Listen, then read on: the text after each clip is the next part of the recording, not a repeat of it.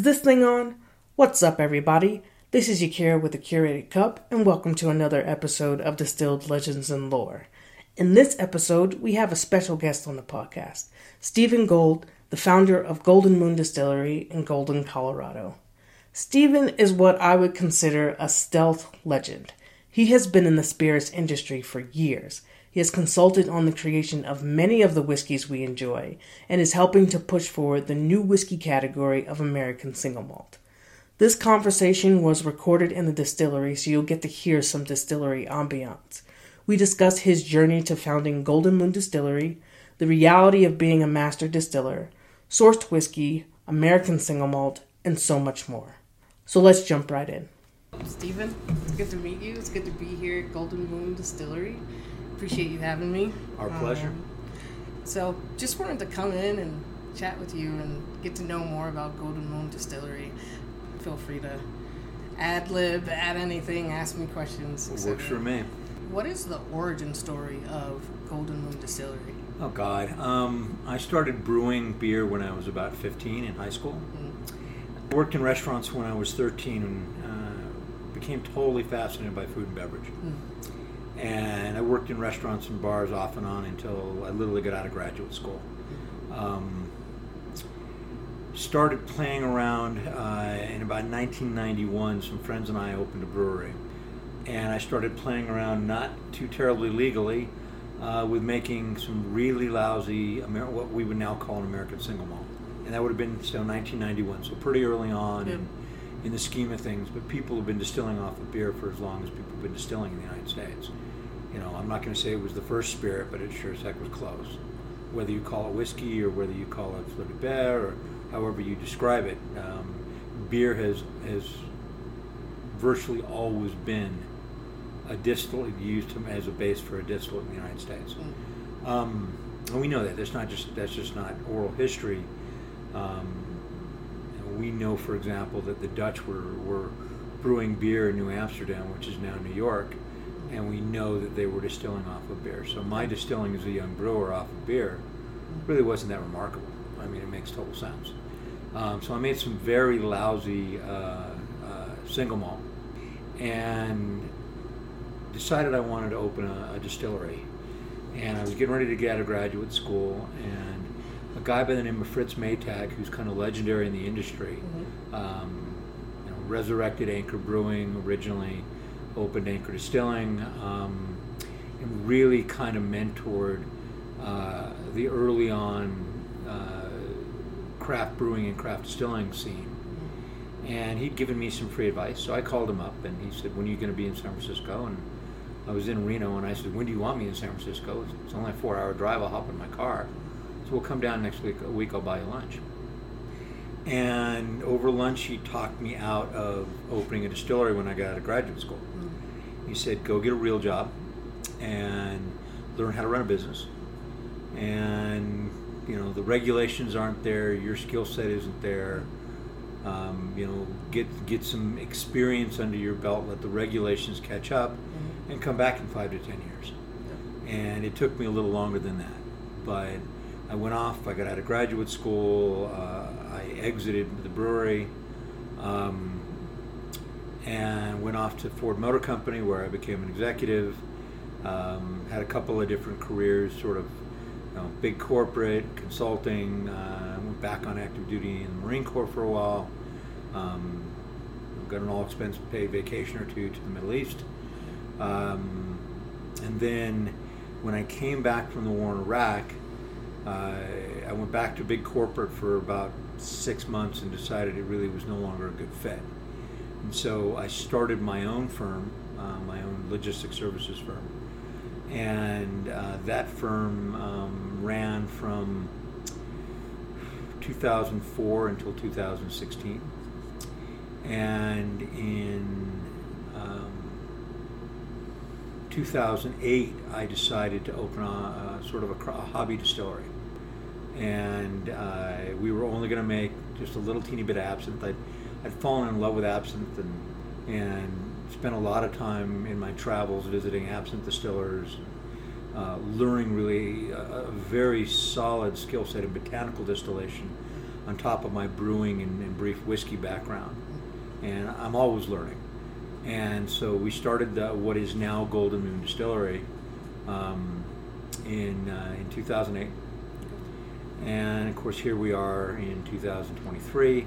Uh, at the end of 2016, I closed my other company to do this full time. And so that is the origin of Golden Moon Distillery. Um, you know, today we're we have a 15,000 square foot production facility here in Golden. We're distributed in 14 states, four countries in Europe, the United Kingdom, Alberta, Canada, and Taiwan. Awesome. So, yeah. yeah. Seems like you traveled a ton and I travel way too much. Yeah. Um, well, and I kind of have to. It's you know we have grown, mm-hmm. but my wife, who's my business partner, and I have put everything we have into this, mm-hmm. and we're still small enough and resource constrained enough that if the business is going to succeed, it means I still wear a lot of hats. Mm-hmm. And so if I'm on the road, it's because there's no one else to do it. And whether that means I'm doing activations that Tales of the Cocktail, like I was doing last week, mm-hmm. Or meeting with potential investors, which I was also doing last week. Um, and by the way, we are in we are in another round of capital raise, and are actively looking for investors. Listeners out there, if you ever wanted to be a partner in a distillery, give me a call. We can talk. So need a few million dollars though. If you got less than that, it's not going to work. Anyway. Um, yeah, so I wear a lot of hats. I travel a lot. Um, I do most things. Uh, the one thing I don't get to do uh, that I miss doing a lot is I don't get to do as much distilling as I used to. Um, I do a fair amount of consulting uh, as well, which brings revenue into the company. Um, and I travel quite a bit for that. Uh, I'm currently engaged with a with a company in Central America on a rum project. Um, I spent two and a half years uh, five to seven days a month uh, in Ireland, uh, engaged on a large whiskey build for a rock star. Um, guy with glasses, you might have seen him on stage once or twice. Um, but we built a 50 million euro distillery over there. And all the prototyping for that project was done here at Golden Moon. Um, and they're now in production. They've been in production for the last 15 months. Um, and they are getting ready to scale massively. And um, you know, the spirit's tasting good, the distillery's looking good, and I'm proud I had a little piece of that. Um, and that revenue did not hurt my little company; it helped us grow. So that's that's awesome. So you said you started off wanting to do absinthe. Right? When I started off making whiskey, I came back to this because I yeah. fell in love with absinthe. What was it like taking so much time away from doing it and then you know, talking to Fritz Maytag and him well, saying, "Hey, you got to go get some world experience," and then that whole journey from then till 2008. I never really lost the love. Okay. You know, I, I left I left the brewery. I got out of graduate school. I moved to the Detroit area where I started working for Ford Motor Company. Very quickly, I started hanging out in breweries. Go figure. Um, and I was in the Marine Corps Reserve and I got to know our communications chief at the 1st Battalion, 24th Marines, which is a reserve infantry unit.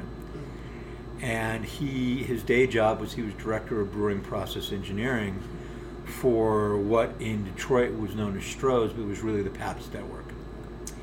And one thing led to another as my career at Ford grew, um, and I started taking on a lot of international responsibilities and because when I would travel, I would visit breweries, I would visit distilleries. Um, I, you know, I was still learning. I was still taking classes. I hadn't walk, really walked away from the industry.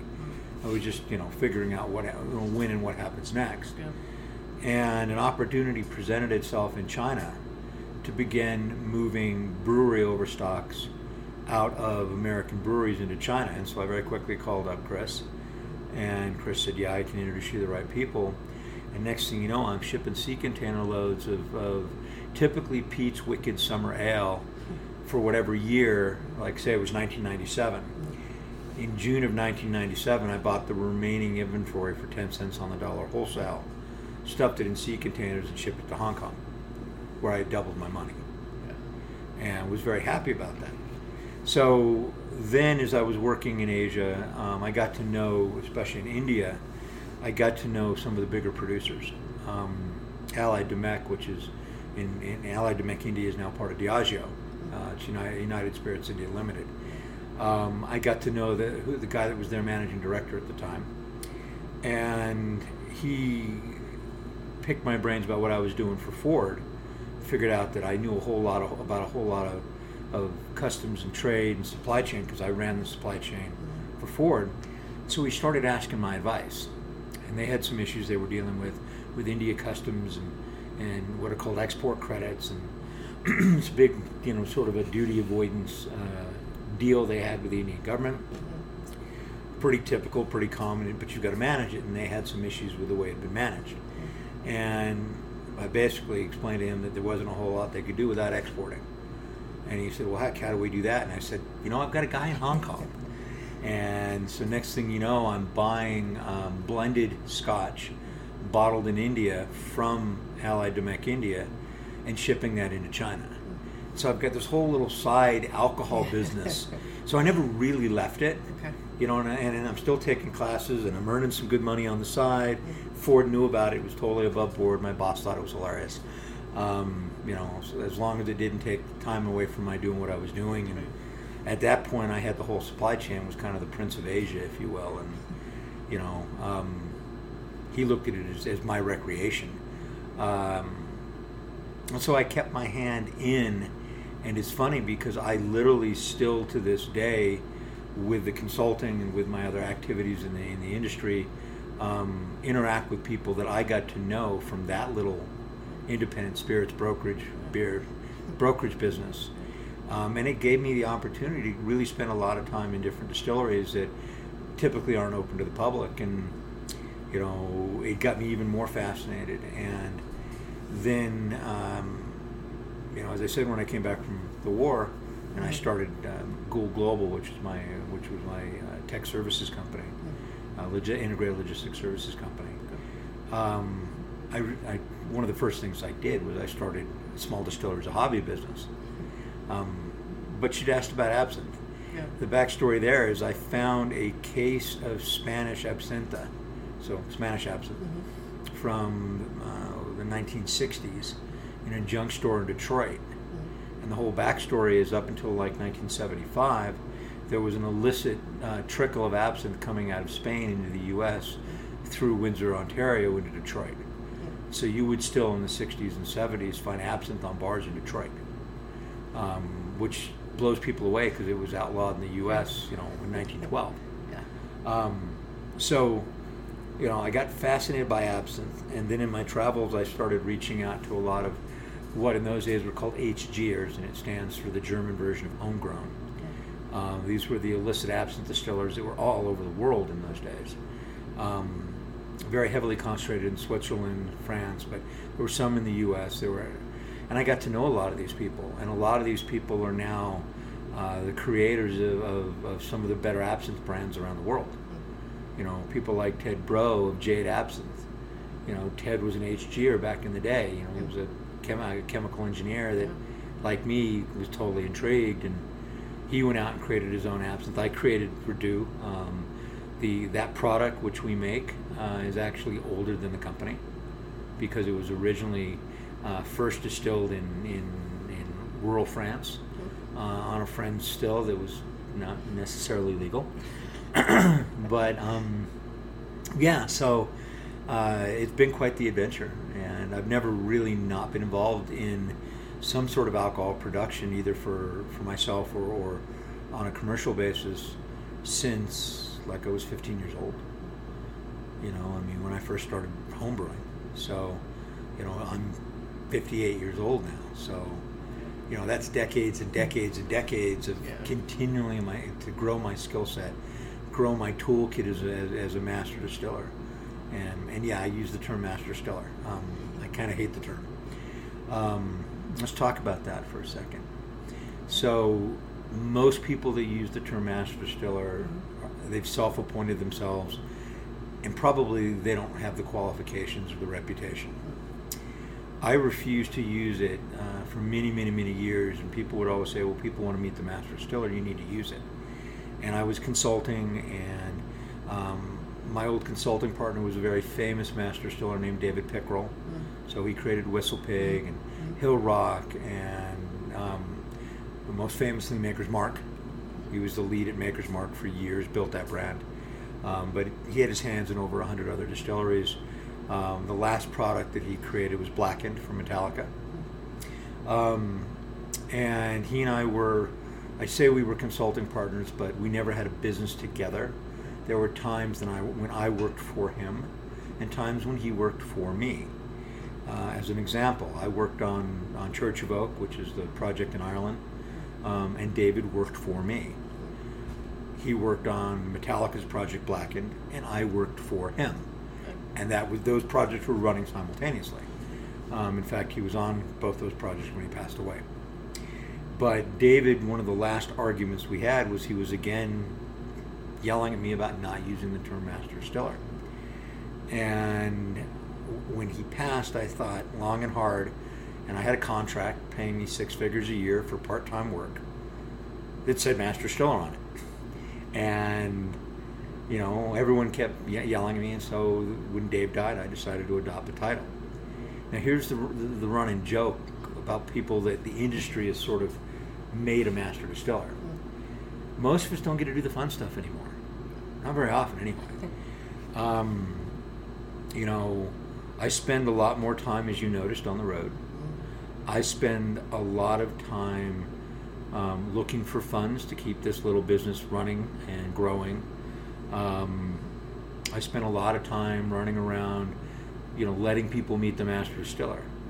What I don't get to do on a regular basis is distill. Um, and if I'm consulting and I'm doing R&D for folks, then I do. And so one of the other reasons I consult is it allows me to continue to create and do what I love. Um, you know, it's it's it's just very strange because people think, oh, you've got the best job in the world, and I laugh and say, no, my production manager has the best job in the world. Me, I get to do all the unfun stuff that, that comes with owning and running a business. Um, and even if I didn't own a business, I've got a lot of friends that are so-called master distillers. Um, and some of them are very, very big names. Uh, Dr. Anne Brock from Bombay, for example. Lisa Roper Wicker, that, that just recently stepped down as CEO of Lions Brewing and Distilling and was uh, master distiller at Widow Jane before that. You know, and we talk all the time. And it is fascinating that we share some of the same frustrations. And none of us get to do as much of the fun stuff anymore as we used to because we've all got that nasty master distiller title. so, whether it's a small distiller or a big distiller, and we share the same challenges. So, do you, think that the title itself is what embodies, like, what you do, or is it what you do that embodies the, the title itself? You know, the title really means that ultimately you're responsible for running the distillery. If you're carrying the title of master distiller, um, it means that the buck stops at your desk. And whether that means that, you know, I mean, even if you work in a big corporation, you know, my friend Owen just took over, left Stranahan's and took over as master distiller at Angel's Envy. Owen now has ultimate production responsibility because he's an employee of Proximo mm. for Angel's Envy mm. and all that that entails. And it's a big job. Yeah. And you know, he's like he's like, you know, I can't believe how little time I spent actually running the stills at this point. And I just laughed. I said, "Welcome to being a master distiller." you know, he's got people for that. Yeah. So, when you first started out with the distillery in 2008, you said you started with your wife. Mhm. Um, was it just you and your wife, or did you? It was really just me. I mean, my wife had, had has her own business. Okay. um, and uh, she's you know, she's a physician. She she actually is just transitioning from uh, being a partner owner at a large practice here um, to being a um, uh, a physician that provides a variety of cutting edge musculoskeletal and other services uh, on a national basis to a practice based in LA. And she'll own part of the service line, but not part of the practice. Uh, but she's always very, very busy. Um, but she's my full partner. But you know, really, I'm the, you know, I walked away from everything else I did in my career to do this full time. She supports part time, but you know, every major decision she's involved in, and she owns half of everything. You know, or at least half of what I own. So, and right now, between the two of us, we own 97% of the company. So, this is our our business. Yeah. So, what was it like just getting started? And obviously, you've had you know years and years of experience, but it was really the first time you said you just walked away from everything. And Well, we sort of didn't, um, and that was the thing. Originally, we started the distillery as a hobby business in 2008, and I've been, I have the collector's disease. I collect things, and rare books on distillation and old stills are two of the things I tend to collect. And so I had a garage. Basically, I had a, I had essentially an entire distillery in my garage that we, we were, you know, for years, where you know I had three stills. I had all kinds of other equipment. I just, you know, I'd find them traveling around Europe, around the world. I'd import them, and you know, those stills are all still in my possession. Some of them are running here in the distillery. Some are in storage. Um, and so when we relocated, we were in Ohio. We started this company in Ohio. And then when we relocated here, uh, because Karen got a partnership opportunity at a local uh, orthopedic practice, um, I was running my other company. And so we rented the space next to the space we're in now, which is about 2,000 square feet. And it was her idea, was we would put the office for the logistics company in the front, and we would set up a production site in the back, which is what we did. And that was 2,000 square feet of the 14,000, give or take, that we currently have in this building. And obviously, we've taken over, you know, the majority of the building at this point, and you know, hopefully, we're still growing. So, So, what was one of the first products that you produced and went to market? um, with this company, as opposed to prior distillation efforts, yeah. um, we started making absinthe, and you know nobody nobody can make a living off of absinthe except Ted Breaux. Um, absinthe is a niche product. It's a fun product. It's a difficult product to do well, and I'm proud to say that we are highly respected in the industry, and we do a very very solid absinthe. But you're never gonna you're never gonna make money off of an absinthe. It's a bragging rights product at best.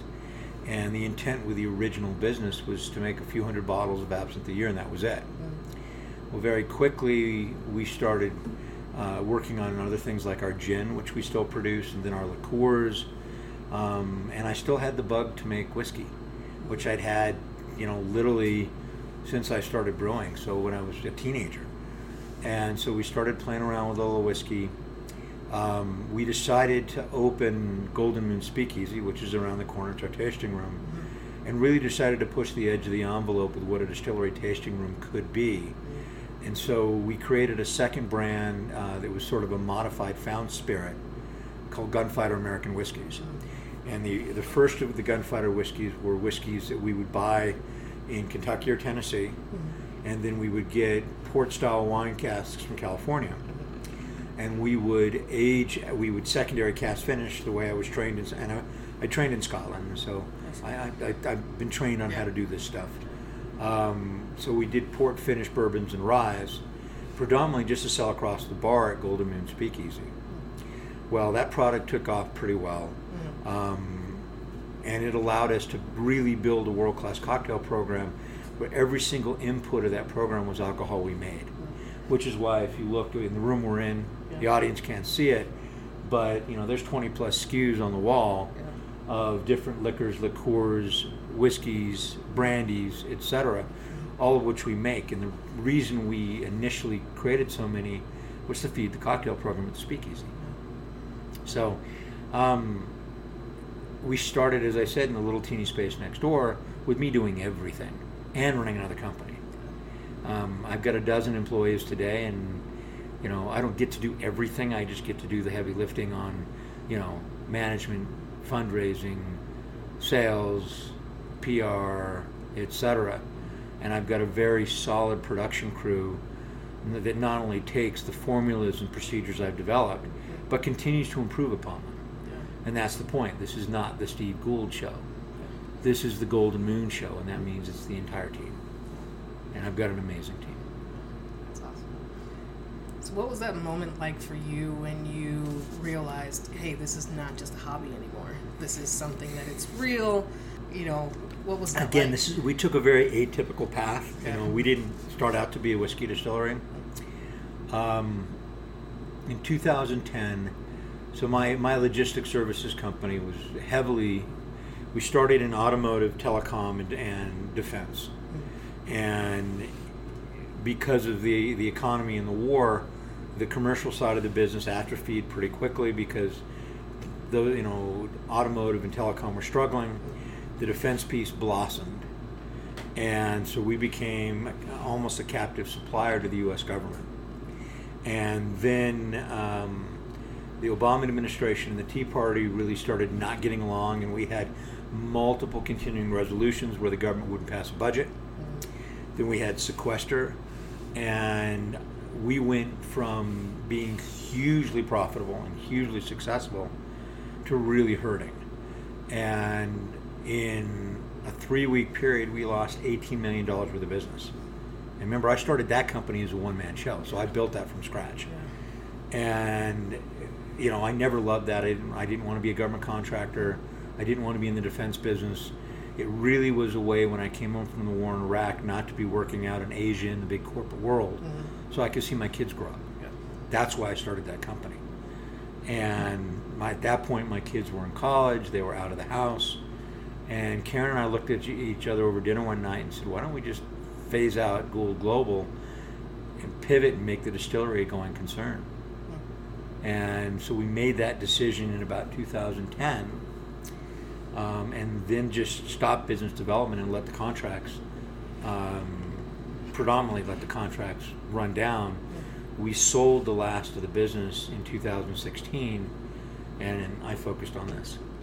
So at that point, we, we pivoted from being a very tiny niche distillery with a fun tasting room to being a, um, uh, a distillery that was looking to be a major player in the American whiskey world and especially in the emerging category of American single malt. So remember, I told you the first thing I ever distilled was what we would now call an American single malt. So I've actually been distilling off of malted barley in the United States longer than most, at least in the modern era. But as I said, you know, you get some people in the American single malt world that say, "Yeah, this is a new thing." no, it's not. The Dutch were doing it before the before the United, you know, before the British held New York, when it was New Amsterdam was a Dutch colony. They were distilling off of barley. So, and I'm kind of a barley guy. I mean, I've got it tattooed on my body. Um, my dog's named Barley. Um, I make other whiskeys, but everything we do here with the single malts is 100% grain to glass. It's all barley that's grown in Colorado, Idaho, and Wyoming. It's all malted right down the street here at Golden Malting. Um, everything is then brought into the distillery. We use only Rocky Mountain runoff water. That's water from the Montezuma and Clear Creek watersheds. Um, side note, that is Golden City water. That is what it is, but it is Rocky Mountain water. Um, beautiful minerality, helps with fermentation. Um, we mill, mash, ferment, distill, and mature all our single malts within in the walls of the distillery. And then for the gunfighter, we source that whiskey predominantly from Kentucky. Um, though there are some, uh, we've got some Tennessee whiskey kicking around, et cetera, and certain releases. We say exactly what everything is on the bottle. But everything in the gunfighter line, we've done something to. So the vast majority we're going to age out in secondary casks. So we do California port style wine for our port finish. We do Foursquare rum from Barbados for our rum finish. Bourbon and rye. Uh, we did Del Professore Vermouth uh, pre-COVID for our vermouth finish, and then when Gruppo Campari purchased Del Professore, they said we had to discontinue the project. So we may be partnering with another Italian vermouth company to do um, a different vermouth moving forward, uh, but we'll see. And then we're getting ready to do a, a collaboration with Fortaleza Tequila, where we'll finish out um, both a bourbon and a rye in uh, tequila barrels. And then last but not least, we do a product called Master's Blend. So Master's Blend is 23% of 15-year-old Tennessee bourbon and 77% of our single malt distilled here in house. But because it's not 100% our distillate, it's a gunfighter line product, not a Golden Moon product. And that's the delineation. If it says Golden Moon, we've distilled it. If it doesn't say Golden Moon, we haven't. Or we have, or, or there's other people's distillate in there. Yeah. If that makes sense. Yeah. Yeah. So, Yep. So let's talk about kind of like the advancements that have been happening with the new category of American single malt. Like, Okay. what are you, what are your thoughts on that? So I've been heavily involved uh, through the various trade organizations, Discus, ADI, ACSA, and probably most germane for this discussion, the American Single Malt Whiskey Com- uh, Commission. Um, all of us, all those organizations separately submitted uh, a request for a formal definition to the, the TTB, which is the Alcohol and Tobacco Tax and Trade Bureau, our regulatory agency. Um, it's been about a year and a half since those submissions were made, uh, and we are all patiently waiting for TTB to come back and say, this is what the definition is going to look like. We're hoping they're going to adopt our definition as is, Mm-hmm. But who knows what they're going to do. And the reality is that while TTB's intentions are good, Mm-hmm. you know, most of the people in TTB could not taste a bourbon or a single malt and tell you which is which. You know, and you know, and they're they're te- they're technocrats, they're they're bureaucrats, they're they're people that you know, and they're under resourced. So there's not even the resources and the time to give them the additional training. You know, they've got a horrible job to do, and I, you know, I've, I've actually advocated for increasing their budget uh, in my government affairs work with the industry. Um, so the fact that it's taken a year and a half does not surprise me. Uh, we're hoping we'll see it in the near future, and when it does, we believe that you know American single malt will be the next big thing in whiskey, if you will. I mean, bourbon is still king in this country. Rye has been holding very strong, um, but American single malt's been growing. You know, the American Single Malt Whiskey Commission now has, I want to say, 140 members, maybe more, that are actually producing under the definition that we submitted American single malts. We've seen a number of the big producers now either making acquisitions in the craft space or coming out with their own American single malts. So Jack Daniels has an American single malt now, believe it or not. Um, Yellowstone has a four-year, Steve Beam has a four-year aged American single malt. Um, MGP is making a single malt they're selling to craft producers. Um, uh, uh, Westward uh, was has been invested in by Diageo. Balcones was bought by Diageo. Westland was bought by uh, by um, I forget who bought them. Chavez. Chavez. Um, so really, you're seeing a lot of the larger players. And then of course Stranahan's, which is right down the street, which is owned by Proximo, Right. Is the largest American single malt producer in the, in, in, the category today. Now, having said that, nobody has really dominated the category yet. And Golden Moon, my little distillery here, has won more accolades than most in the category. And so we're actually hoping after this next round of investment that we will be well positioned to be able to become one of the dominant players. But I got to get a few million dollars in here to scale. I mean, we're ready to go. We just need the capital to be able to take and scale what we've already created that's already won numerous awards. So, long story short, I'm pretty positive on American Single Malt. Do you think the reason that nobody has really dominated American single malt is because you know it's it's a little bit kind of out of the flavor profile of most people who like whiskey these days, which is bourbon and rye. No, I actually think it's more approachable for mm-hmm. many, many people. Remember, the average consumer is not a whiskey aficionado. Mm-hmm. The average whiskey aficionado really isn't an expert in whiskey. The bottom line is people drink what they enjoy drinking. Mm-hmm. And most whiskey drinkers have only been exposed to a few things. Right. So they go with what they know. And I mean, that's why brands like Jack Daniels are so successful. It's a little sweeter, it's a little more approachable, and, you know, say what you will about it, it's, it's a quality product. And a lot of Americans, that is what they know as whiskey. And so that's what they go to and that's what they drink. Mm-hmm. Um, the challenge with bringing a new category like American Single Malt online, mm-hmm. because it doesn't fit into the same flavor profile as a Scottish whiskey, mm-hmm. it doesn't fit into the same pro- flavor profile as a bourbon or a rye, is exposing people to it and getting people comfortable with the taste. But once you get people to put it in their mouth. Most whiskey drinkers go, "Oh wow!" Yeah. And even because the American single malt community came out of largely out of the craft beer community, we Americans tend to have a lot more um, freedom of expression in our whiskeys than our European counterparts. Um, you know, big bourbon and big and big rye tends to have very similar flavor, flavor, flavor profiles.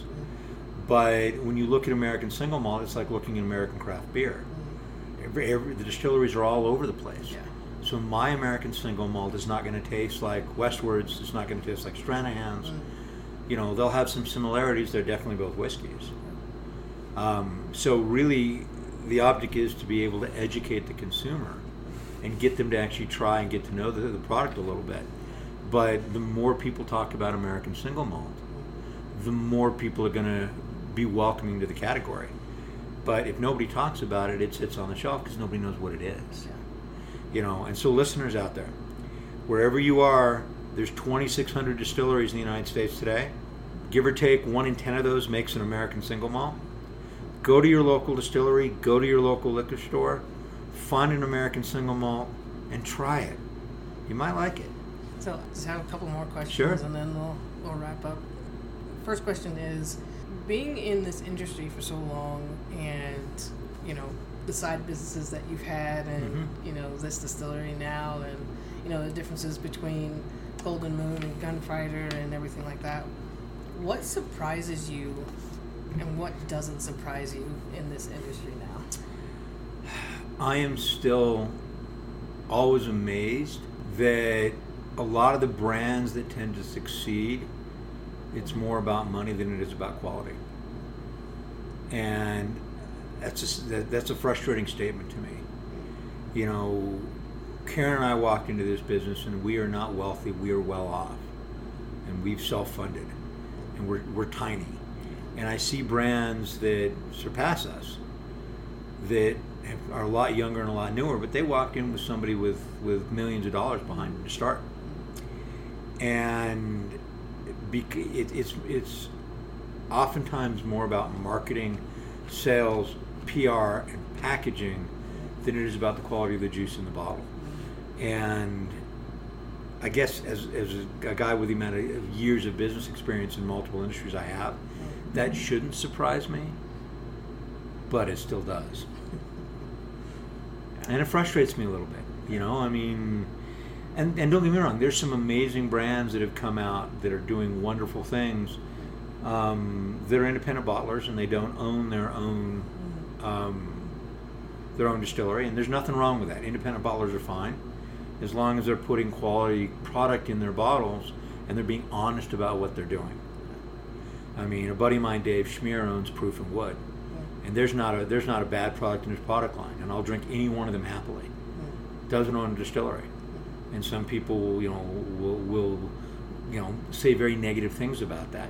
He's totally open about what he does, and he keeps winning awards because he he hand selects and blends and makes beautiful whiskeys. Totally cool with that, but he's also self-made. You know. Um, I mean, he, he built another brand that he sold, and then took took the the pro, uh, brand brand called Redemption Rye, and then took the proceeds from that and built the company he has today. Um, you know, but then I see brands, and I'm not going to name any any any names about brands I'm not enthralled with. Let's just say they were rather mediocre as far as the juice, but they get great marketing, sales, and PR. And you know what? God bless them for building successful businesses. I'm happy for them. Um, but it's frustrating that that what sells isn't necessarily the best. And you know, I've seen people spend hundreds of dollars on bottles of whiskey, and I know the bottle right next to it for fifty bucks is a better whiskey. And you know, there are brands that people buy because because of the brand, because of marketing. You know, um, the other thing that really cracks me up is you'll see people spend hundreds of thousands of dollars on brands like Pappy. And I love what Mark Brown and the folks at Sazerac do, and Pappy is a quality product, and I'm not saying it's not. But you'll get some of those same people that will criticize smaller brands for sourcing mm. when Pappy's all sourced. Yeah.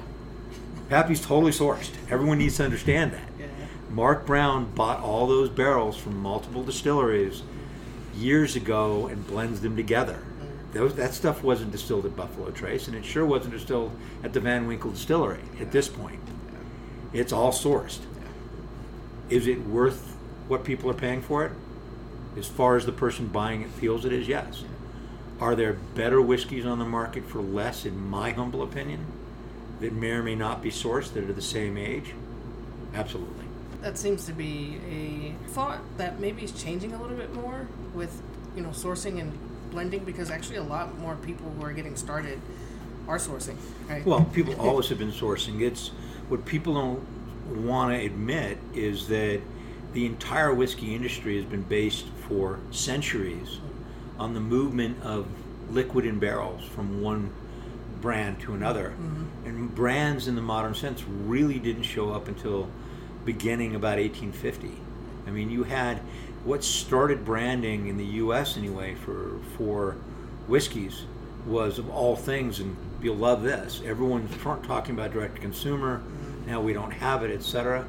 During the Civil War, mail order whiskeys were common, and people would literally order out of magazines, and they would ship you a bottle. A lot of these were shipped to the troops on the front, and that was the only way they could get whiskey was they'd order it through the mail. and so that is how brands started. And so most brands in the U.S. or most whiskey in the U.S. pre, say, 1885, 1890, you go to a local dry goods store, you go to a local bar, and they would have a barrel, or in some cases in the bars, they'd have big ceramic jugs, Mm-hmm. and they would say whiskey on Yeah. or gin, or sherry, or rum, and that's what you'd get. And you would not get, I'm going to ask for this brand, I'm going to ask for that brand. Um, it was only really in the late 1800s with companies like Hayner.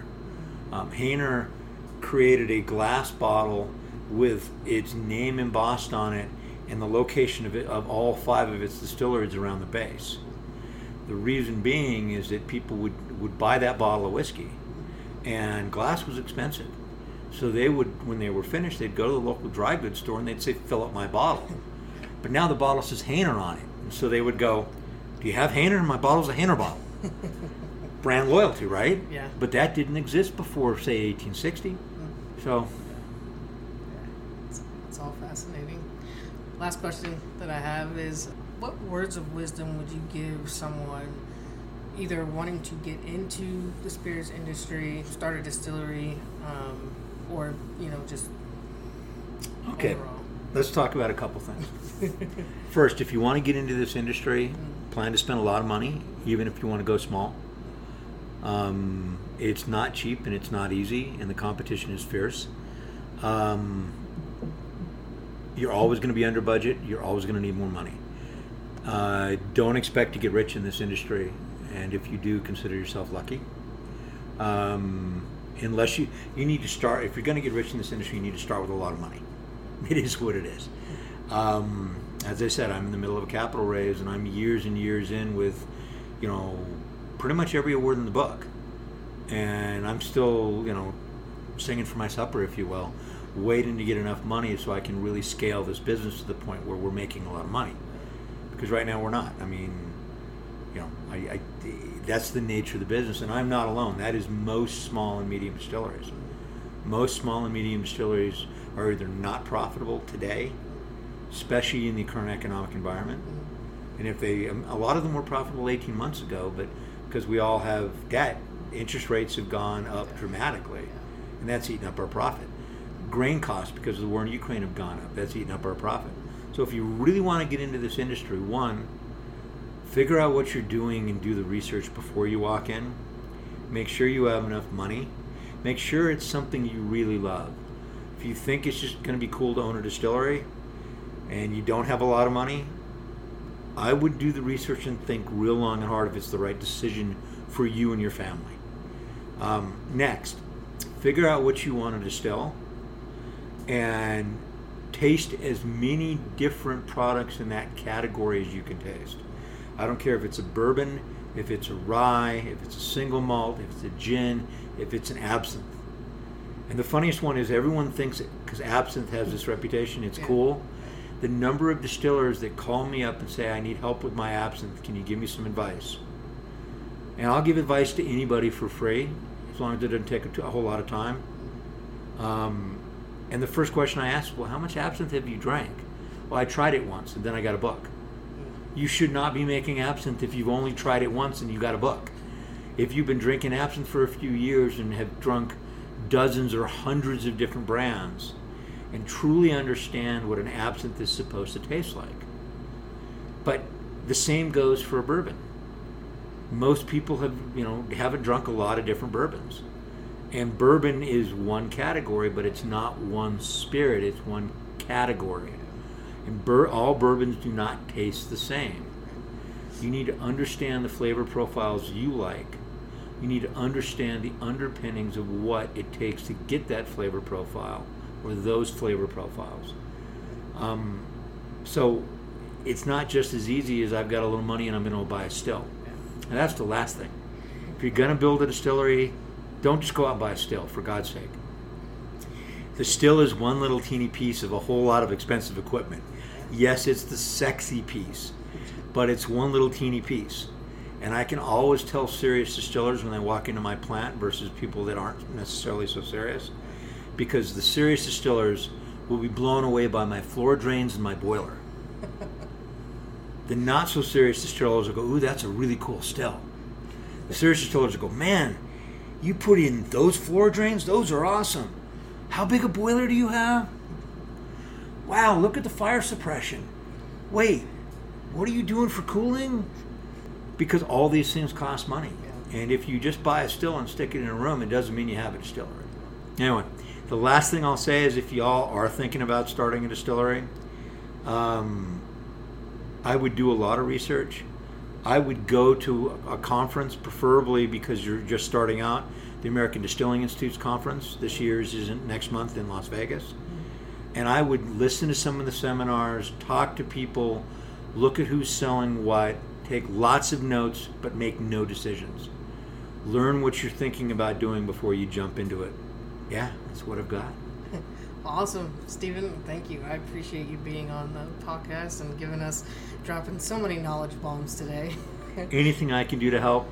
Hey, y'all come out, visit us in Colorado. Come take a distillery tour. Come to our speakeasy. Our little speakeasy tasting room is a world class cocktail venue. Um, in fact, even though we're a whiskey shop, Gin Magazine named us Gin Bar of the Year two years ago, which is a global award. Um, we also have a very large non alcoholic cocktail program. So if you're with people that don't drink, they can still have a wonderful experience.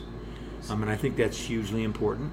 Um, so please come visit us. It's, we live in a beautiful part of the world. We're in the foothills of the Rockies, just west of Denver, and it's Colorado. That's all I have for today. I hope you enjoyed our special guest, Stephen Gould from Golden Moon Distillery. Go check out the distillery in Golden, Colorado, and be sure to stop in Golden Moon Speakeasy. Their cocktails are absolutely fantastic. Hit that follow for more episodes. Follow on Instagram at Follow the Curated Cup. Check out our website, thecuratedcup.com. And if you're interested in a curated tasting, send us an email at tastings at thecuratedcup.com. Until next time, discover the legend in every cup.